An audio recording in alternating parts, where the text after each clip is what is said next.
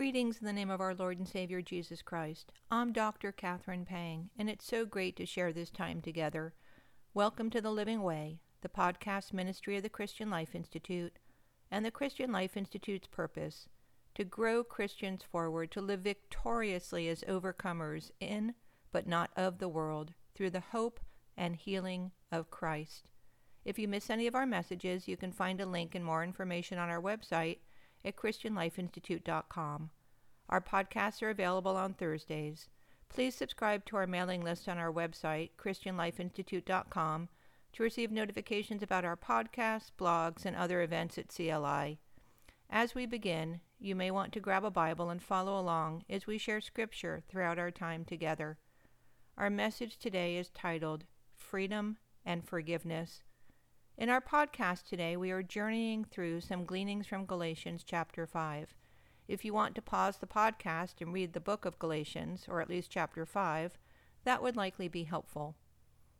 In the book of Galatians, Paul has been defending against the false teaching that circumcision and other requirements of the Jewish law were necessary salvific supplements to simple faith in Christ. Judaizers believed circumcision was required for salvation. It was leading to a Pelagian, what is known as a belief in the inherent goodness of man, and a belief in an inherent ability to please God. It was leading to a Pelagian doctrine of self-achieved salvation. Let's take a brief excursus and remind ourselves our relationship with our Savior, and travel back to Ephesians 2:8, where Paul writes, "For by grace you have been saved through faith, and it is not of your own doing. It is the gift of God." It is an amazing attribute of God, His love. In John's first letter, we are reminded of God's great love. He writes, "In this is love, not that we loved God, but that He loved us and sent His Son to be the propitiation for our sins," in 1 John 4:10. The Gospel of John records those well-known words, "For God so loved the world that He gave His only begotten Son, that whoever believes in Him should not perish, but have eternal life," as we read in John 3:16. Have you ever wondered why God, the creator of all things, would choose to love you? I have. There have been times I've asked God, why me? Why choose to save one who didn't care about you, one who didn't have time for you, one who didn't need you? The answer is always the same, God's grace. God's grace is evidence of the absolute freeness of the loving kindness of God and His desire for us to live in freedom, freedom from sin and the power of our flesh, so that we can have relationship with Him, Creator, Savior, God. God pours His favor upon us even though we don't deserve it nor merit it, a gift from the giver of all perfect gifts, a gift that never fades, never changes, never becomes stale, a gift that is fresh and fragrant to nourish our souls and strengthen our spirit, a gift that gives life, eternal life. How glorious that God should delight in giving us Himself, that we might have victory over the bondages of this world, victory in the midst of devastation, victory in the midst of tragedy, victory in the midst of pain, loss, sorrow, or suffering, a freedom from the wrongs of our past, both those we committed and those that have been committed upon us. Have you grasped this great gift? It's free. Take a moment and reflect back on your years without Christ. If you're listening and you've never placed your faith in Jesus Christ as your Lord and Savior, or you're not sure that you really have recognized your own sin, your own fleshiness, and your need for a Savior, even if you've been attending church, grew up in church, believe you are a good person, there is inherent in all of God's creation the need for a Savior because of the choice of Eve and Adam in the garden.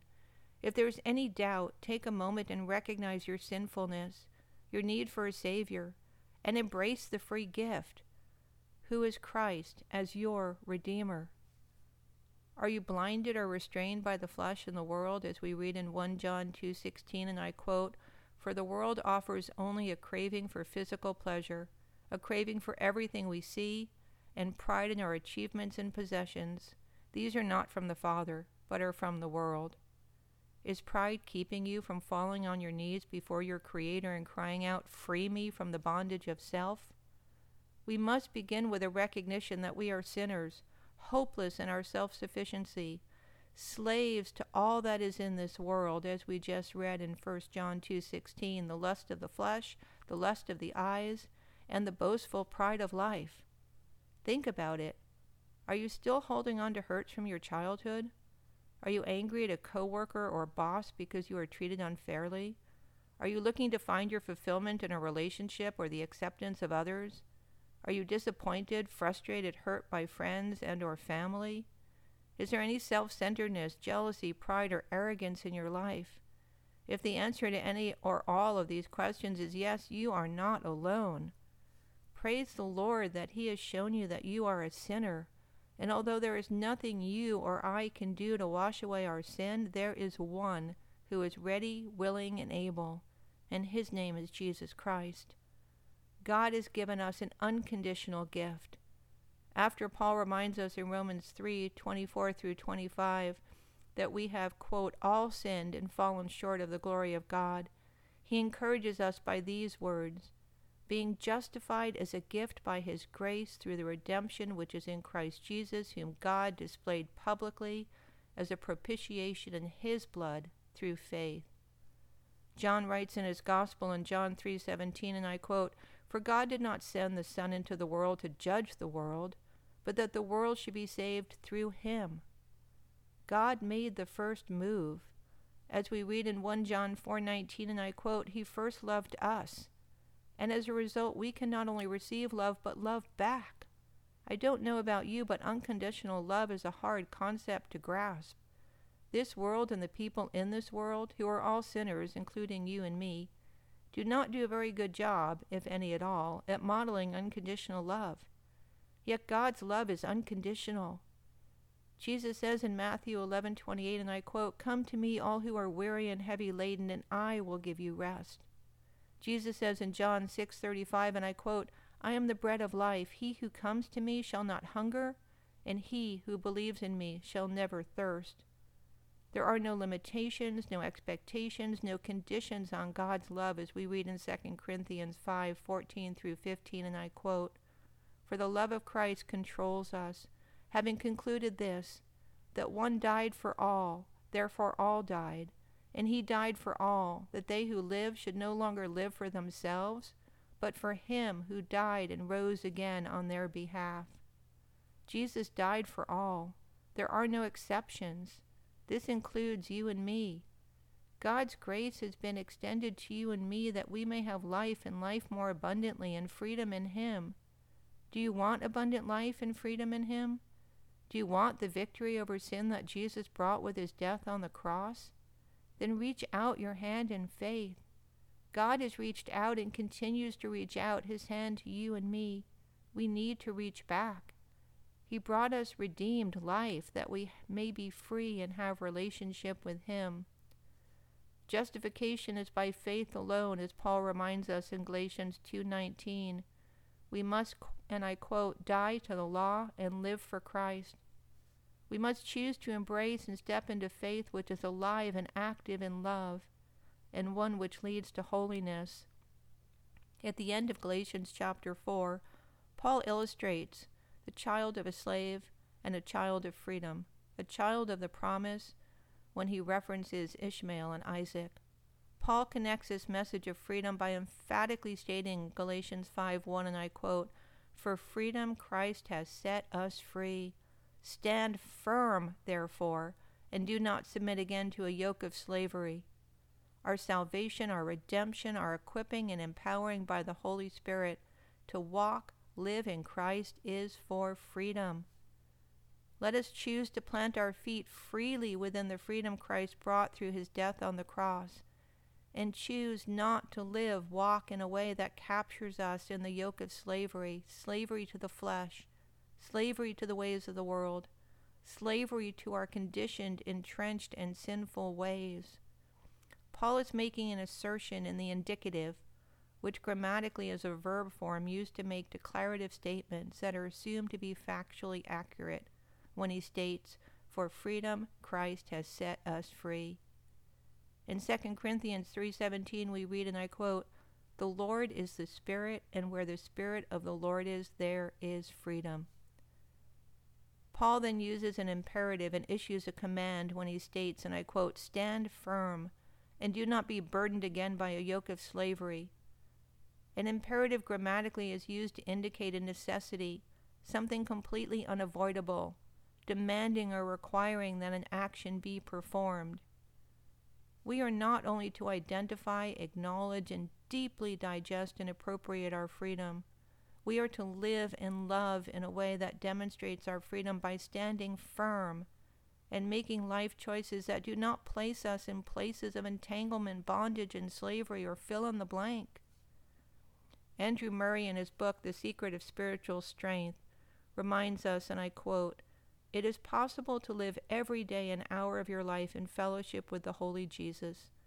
He continues, and I quote, "If you will throw open your heart and give up everything except believing and allowing him to do what he wants, it will come." He continues, and I quote, "He will reveal himself to the one who is ready. He must know you are wholly committed to him. Jesus is willing to make himself wholly known and to wholly know. Do you desire to ginosko him?" Let us remind ourselves we are free because of what Christ did, and we have full, unfettered access to him anywhere, anytime. So let us choose to allow him to mold us into what he desires, so that we can be what God personally and intimately desires you to be in him and for him. The message is clear, yet one we often forget. The believer, the born-again one, the child of God, has been freed from sin, redeemed and reconciled, and yet there is a war with sin, with the flesh, with the ways of the world. But God, through the power of the Holy Spirit, we are equipped and empowered to stand firm. A key word to note when we are at war, in a battle with self, our flesh, Satan, the world, whomever and whatever. Let's flip to the armor of God in Philippians 6:10-20 for a quick excursus. And I quote, "Finally, be strong in the Lord and in the strength of his might. Put on the whole armor of God that you may be able to stand against the schemes of the devil. For we do not wrestle against flesh and blood, but against the rulers, against the authorities, against the cosmic powers over this present darkness, against the spiritual forces of evil in the heavenly places. Therefore take up the whole armor of God that you may be able to withstand in the evil day. And having done all to stand firm, stand therefore, having fastened on the belt of truth, and having put on the breastplate of righteousness, and as shoes for your feet, having put on the readiness given by the gospel of peace. In all circumstances take up the shield of faith, with which you can extinguish all the flaming darts of the evil one, and take the helmet of salvation and the sword of the Spirit, which is the word of God, praying at all times in the Spirit with all prayer and supplication. To that end keep alert with all perseverance, making supplication for all the saints, and also for me, that words may be given to me in opening my mouth boldly to proclaim the mystery of the gospel, for which I am an ambassador in chains, that I may declare it boldly as I ought to speak."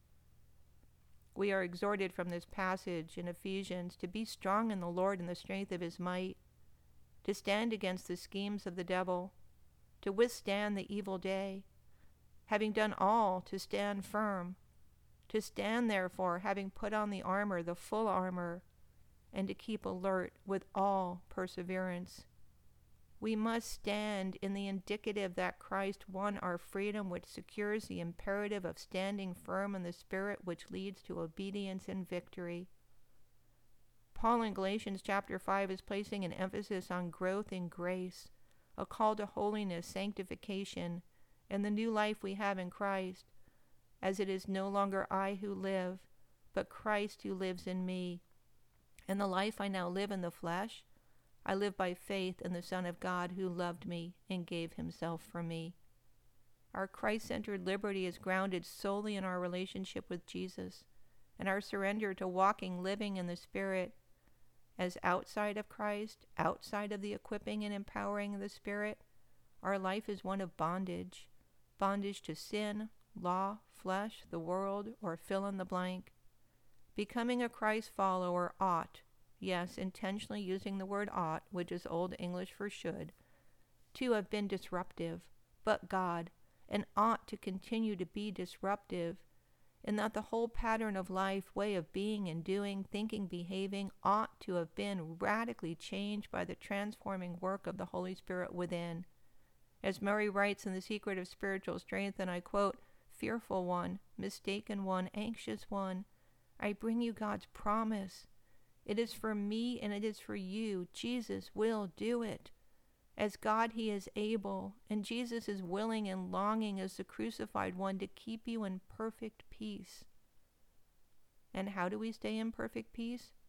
By abiding in him, walking, living in the Spirit, allowing him to be Lord and have his way in all. Paul's message in Galatians is not about whether circumcision was per se good or evil, as Paul advocated that Timothy be circumcised as his mother was Jewish, and he was to facilitate his missionary work among the Jews, not for salvation. What was the intent and motive? Not to add to the cross, as the Judaizers were asserting that without circumcision one could not be saved, but to be all things to all people, so as to facilitate the spread of the gospel. One must always look at intent and motive. If we add to the cross, we reject God's all-sufficient provision and faith in his finished work. Paul was reminding the church in Galatia and the surrounding areas, as we are reminded today, that Christ must be all or nothing, which is why Jesus says in Revelation 3:15-16 to the church in Laodicea, and I quote, "I know your works. You are neither cold nor hot. Would that you were either cold or hot. So because you are lukewarm and neither hot nor cold, I will spit you out of my mouth." The bottom line, be hot or cold. Get off the fence. Paul knew from personal experience how impossible it was to find peace with God through the law, which is why he repeats over and over and over again, do not throw away the perfect gift of freedom and step back onto the treadmill of self-justification. You cannot earn or work your way to God. It is a wake-up call for the Galatians and you and I to not forsake the truth of the gospel. Let us beware not to create amalgamations, a mingling of the grace of Christ with the merit of works. John Calvin wrote, and I quote, "Whoever wants to have half Christ loses the whole." It is solely by the Spirit and through faith, faith expressing itself through love, as we read in Galatians 5:6, that we find freedom, forgiveness, and peace with God. Living Christ in his freedom exemplifies the hope of righteousness that we have in him, a capital H hope, who is Christ, who points the Christ follower forward and allows him or her to focus on his or her union with Christ, is all that matters, which is why Paul says his sole identity is found in Christ. And the truth of gospel is to not only be believed with all our heart, soul, strength, and mind, but God, to be obeyed with a wholehearted devotion to an almighty God worthy of our all for his all. If we undermine confidence in the gospel by adding to, distorting, denying, not believing, then we are likely to end up in sin-based fleshly choices. And it's important to not only recognize the subtleties of the flesh, but the ease by which we are deceived. To consider, as John reminds us, and as we quoted above in 1 John 2:16, of the desires of the flesh and the desires of the eyes and pride of life, which are not from the Father, but from the world. Those hating the Galatians were using wise and pervasive words. They were using eloquence and superior wisdom to convince them of a heretical doctrine of the need for circumcision for salvation, thereby perverting the truth of the cross and the sufficiency of Christ. Paul, however, is proclaiming the truth of the gospel in weakness, fear, and trembling, as one who recognizes his absolute dependence on Christ and his own sinfulness. Paul is not concerned with pleasing men, as we are reminded from Galatians 1:10 when he states, and I quote, "For am I now seeking the approval of man or of God? Or am I trying to please man? If I were still trying to please man, I would not be a servant of Christ." Paul wanted his message to be of the Spirit, not based on his own eloquence or human wisdom, and for the church to hear the message loud and clear. If we do not reject perversion of the gospel, then we will lose our way, and Christ the way, and become captive once again in the yoke of slavery and the entanglement of the flesh. Paul's confidence was in the Lord and from him alone. Here comes an ouch. Where is your confidence? Is it in yourself, your abilities, your experiences, what you see and know, or in Christ and what he sees, knows, and wants for your life? Paul's message to the Galatians, who were primarily Gentiles and members of various cults and mystery religions, was that coming to Christ gave them a freedom, but he was warning them about freedom producing a moral insecurity, and the Judaizers were capitalizing on this newfound freedom with the legalism of circumcision, as well as the libertarianism of the times, where freedom from the law meant freedom from all moral restraint, which is why Paul wrote in Romans 6:1-7, and I quote, "What shall we say then? Are we to continue in sin so that grace may increase? May it never be. How shall we who died to sin still live in it? Or do you not know that all of us who have been baptized into Christ Jesus have been baptized into his death? Therefore we have been buried with him through baptism into death, so that as Christ was raised from the dead through the glory of the Father, so we too might walk in newness of life.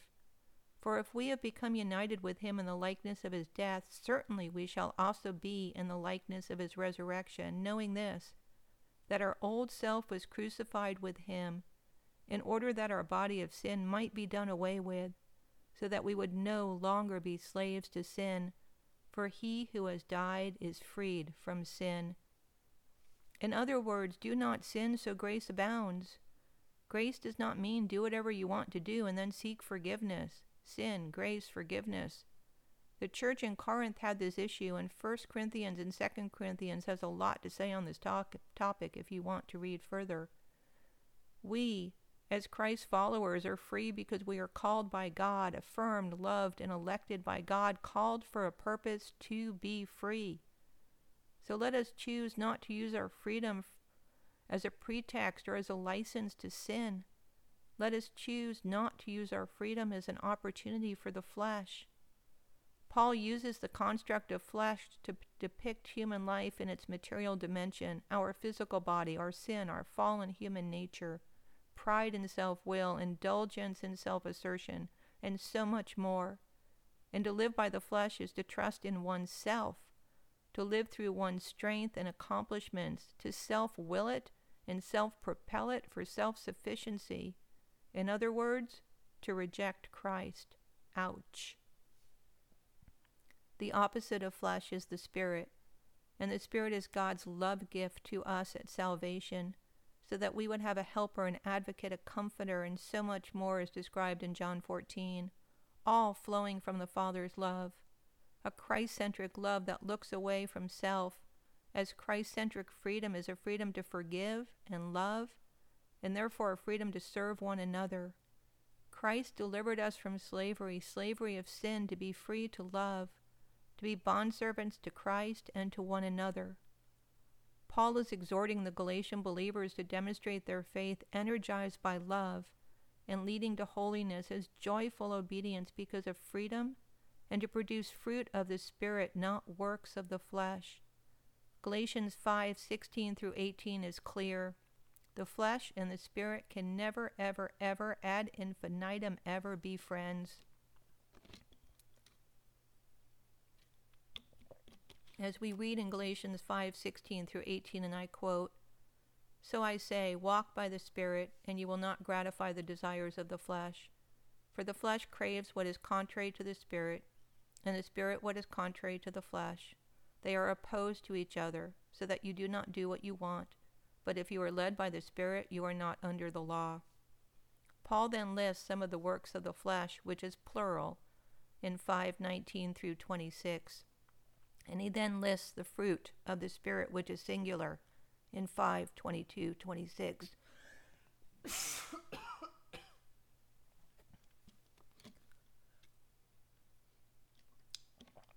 Paul lists 15 items of the flesh, which some have grouped as sensual passions, unlawful dealings in things, spiritual violations of brotherly love, and intemperate excesses.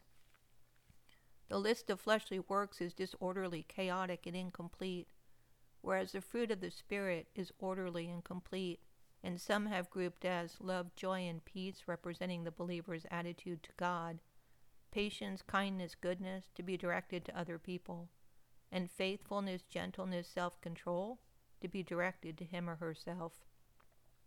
In 5:25, and I quote, "Since we live by the Spirit, let us walk in step with the Spirit."